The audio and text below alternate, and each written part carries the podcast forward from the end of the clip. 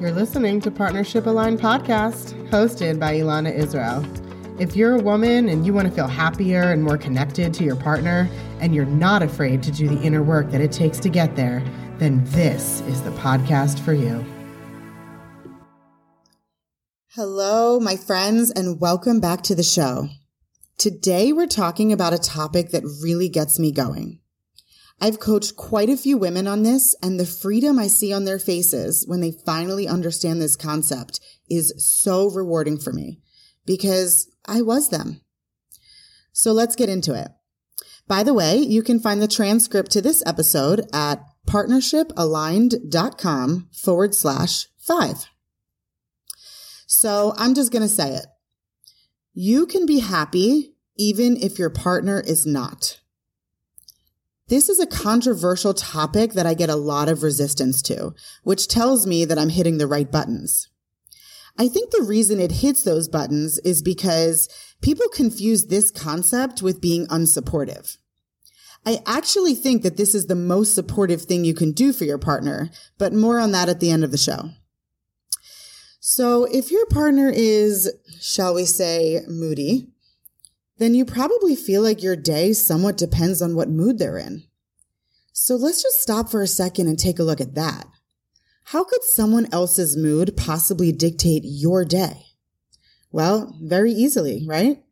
For many of you, you feel like you're supposed to manage the emotions of others. And it feels extra true when it comes to your romantic counterpart.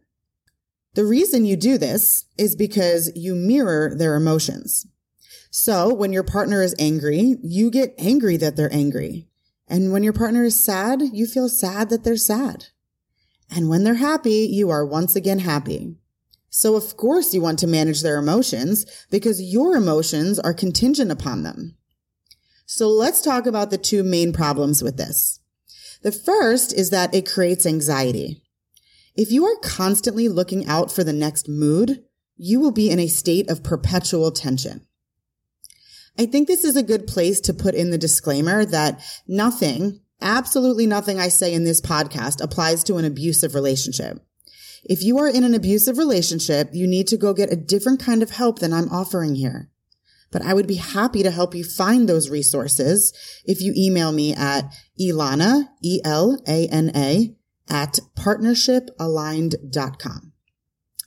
The second problem with basing your mood on your partner's mood is that it leads you to live a reactive life as opposed to a proactive life.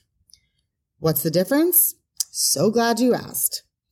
A reactive life is one where you are just waiting for the next thing to happen so that you can decide what your next reaction will be.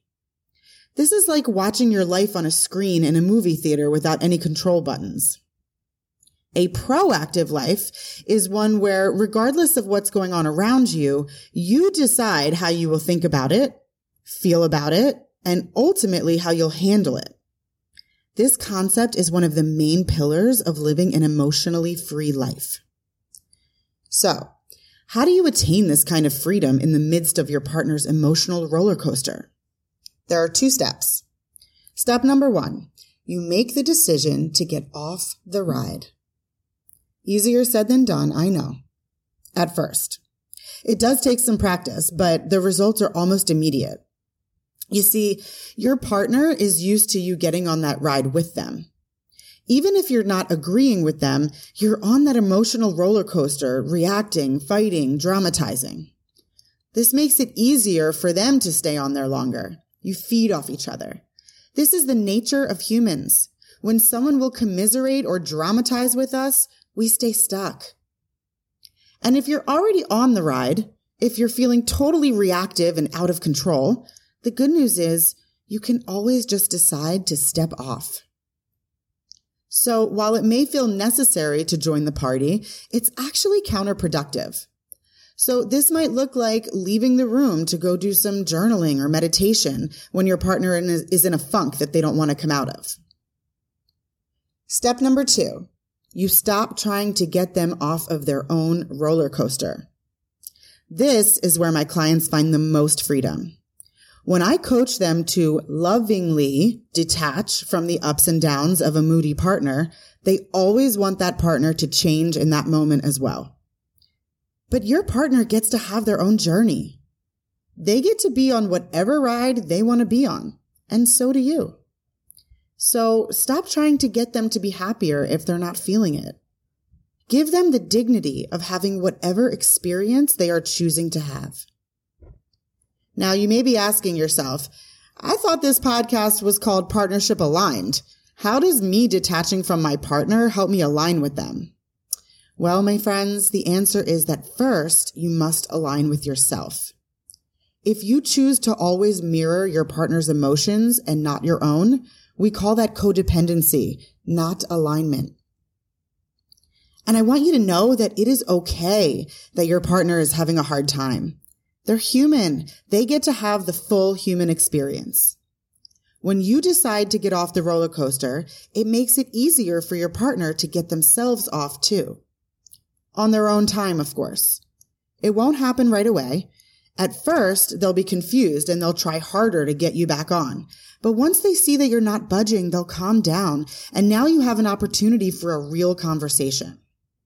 And isn't that the whole point? This is the person you're choosing to spend your life with.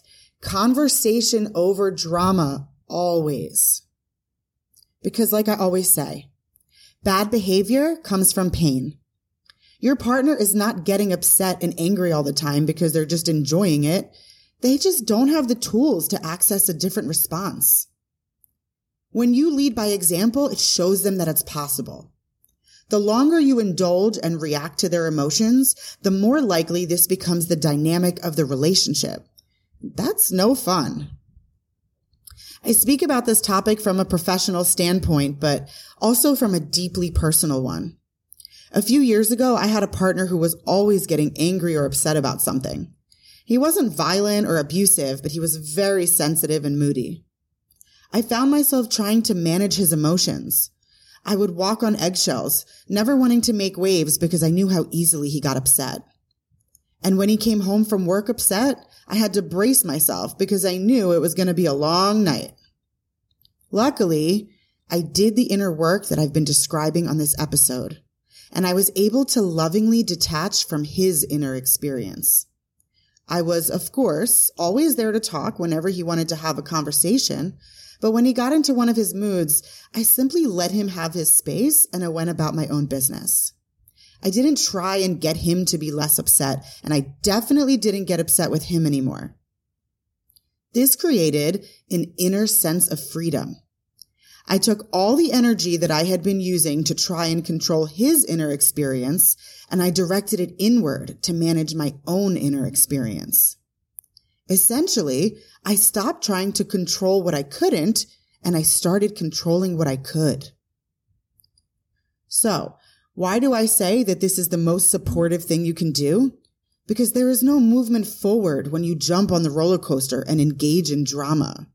When you jump in the pool with your partner, now you're both drowning. That's not helpful to anyone. People who have big emotions need a calm anchor, not a partner in crime. Getting off the ride is love. It's love for yourself and it's love for your partner.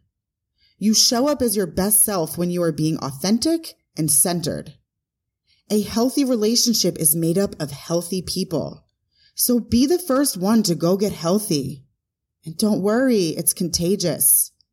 And even if your partner does decide to stay on that ride, at least you're in control of your own emotional life and you're not reacting to someone else's.